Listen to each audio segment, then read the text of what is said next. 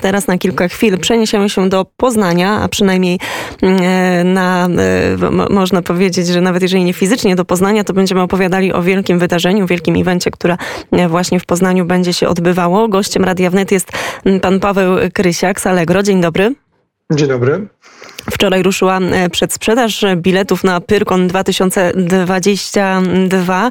Zanim opowiemy w jakiej formie w tym roku i czego możemy spodziewać się podczas tego eventu, to najpierw może kilka e, słów e, o, o tym w ogóle, czym jest Pyrkon, jeżeli nie wszyscy słuchacze Radia Wnet jeszcze mogli poznać, bo to jest tak naprawdę wielki kontent, taki poświęcony szeroko pojętej popkulturze, ale kilka słów opowiedzmy właśnie o, na temat Pyrkonu.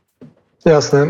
Pyrkon to jest tak naprawdę największe wydarzenie w Polsce, jeżeli chodzi o miłość jednoczące miłośników szeroko rozumianej fantastyki, ale tak naprawdę już można powiedzieć szerzej popkultury.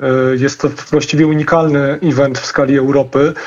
Jest niewiele jakby imprez tego rodzaju, które mają nawet większy zasięg. Dla porównania w 2019 roku Festiwal Fantastyki Pyrkon na Międzynarodowych Targach Poznańskich odwiedziło 52 tysiące ludzi, więc to jest naprawdę e, duża skala, zwłaszcza pod kątem początków tej imprezy ponad 20 lat temu, gdzie na pierwszej edycji było niespełna 500 osób, więc tutaj jakby progres w perspektywie lat jest naprawdę gigantyczny.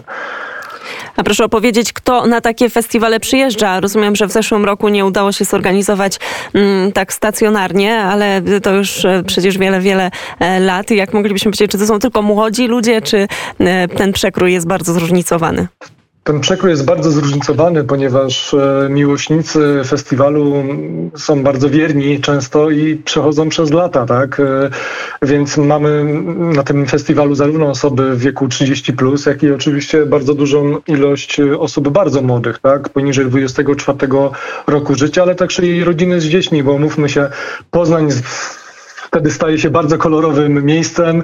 Jest dużo przebierańców e, i fajnych, e, pozytywnych e, dusz, więc no, ludzie ciągną, żeby miło spędzić zazwyczaj majowy weekend, a w przyszłym roku będzie to czerwcowy, letni, ciepły weekend, więc zachęca to tym bardziej, żeby spędzić czas na, na świeżym powietrzu, czy też w halach targowych.